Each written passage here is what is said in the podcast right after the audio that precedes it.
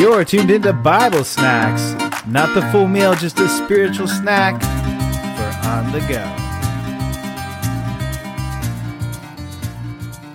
Well, today we're celebrating the six year anniversary of. The loosed blimp. Yeah, that's right, the runaway blimp.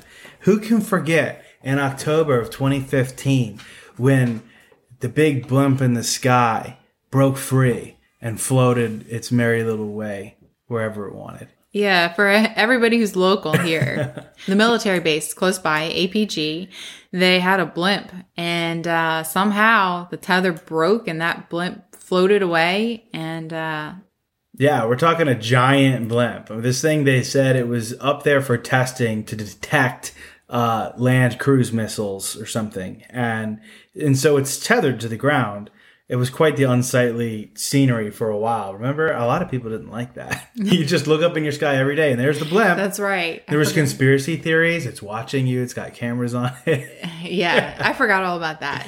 Yeah, Yeah. and then it just disappeared. One day it was gone, and it broke free. It Uh, landed in Pennsylvania. So, for those of you in Pennsylvania, we're sorry if it tore up your ground because apparently that tether did some damage. Well, they they had to really been shocked because they they didn't know about the blimp on a daily basis. We knew, so we start seeing that thing float across the sky, and we're like, oh, there goes Blimpy.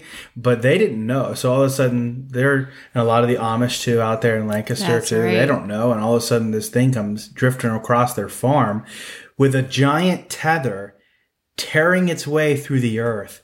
Dragging through their cornfields, hitting power lines. Mm-hmm. I mean, as funny as it, as it is, it was dangerous. It was, but it could have done a lot more damage Yeah. than it did, actually. It- we we were thinking of all the different things it could have done that would have been really bad if it hit this or that. Uh, they even scrambled F-16s to really, I guess, monitor the situation. they get up there and it's like, okay, boss, what do you want me to do? Shoot it down? Uh, no, hold your fire. We need it. yeah, Grab hold of the tether. it probably cost billions of dollars, and Oh, uh, someone let it get away. Yeah. So as funny as it is, it, it wasn't, I'm sure, for those who experienced. especially the guy who realized that it was gone. But um, and and then to report it with without cracking a smile or laugh about it. This is a really serious situation. A giant blimp has escaped, um, and then you have to call your colonel commander guy to tell him. Um, so that the moral of the story here is that nothing can separate us from the love of God. Right. Of course, the blimp would Yeah. explain that, right? because yeah, and, and now we don't mean to uh, cheapen God's love down to a, a blimp, Right. But it's simply we can't deny the fact that this blimp, it, it did what it wanted to do. It was on its way. Uh, no one knew where it was going to go, what it was going to do, or how to stop it. And you just had to let it do what it wanted to do. And and it's the same with God, where you know he he's God and he's in control. He's going to do what he wants to do, and nothing can separate us from his love. And you have a verse about that. Uh, Romans 8 38 says, For I am persuaded that neither death, nor life, nor angels, nor principalities, nor powers, nor things present, nor things to come, nor height, nor depth, nor any other creature shall be able to separate us from the love of God, which is in Christ Jesus our Lord. I think it's um, fitting that, you know, the tether was tied to the blimp. There was nothing separating that. Just like we are supposed to be tied to to God. Um, the one thing that was sure was that tether broke. Yeah, So just as we are to break free from the earth, that tether broke free from the earth and clung to God's love it did. the, the blimp. Yeah, and it's fitting also that you're wearing your love shirt. It says love all over it. I am.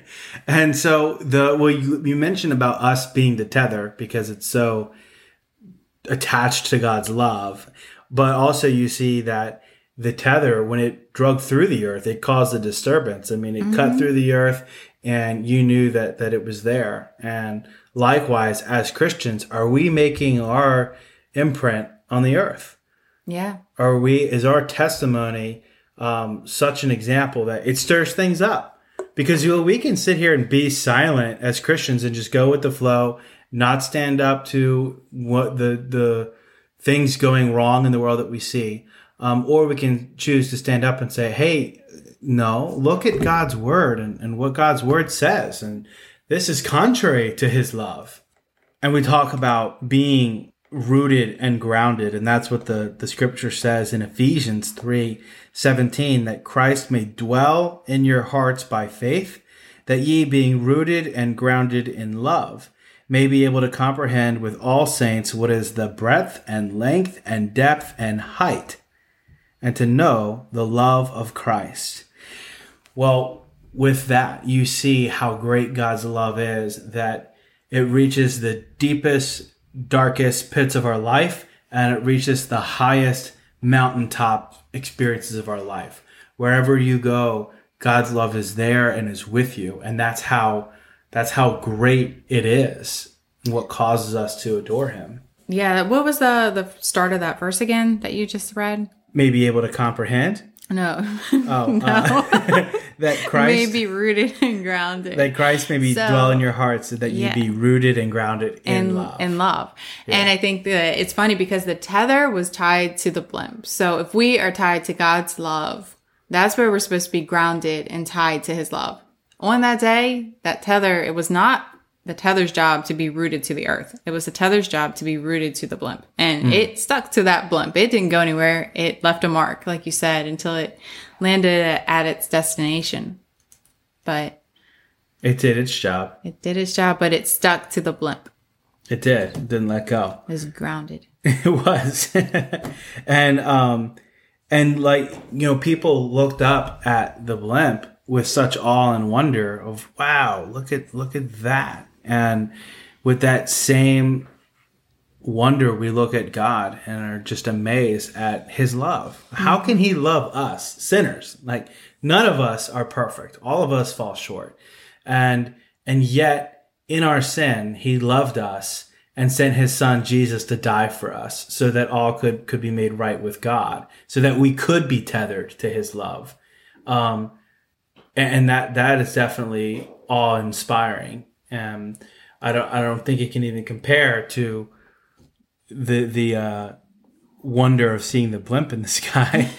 but it's a meager uh, analogy to say, wow, yeah, you know, as, as people look at that, we look at God and we're just like, wow,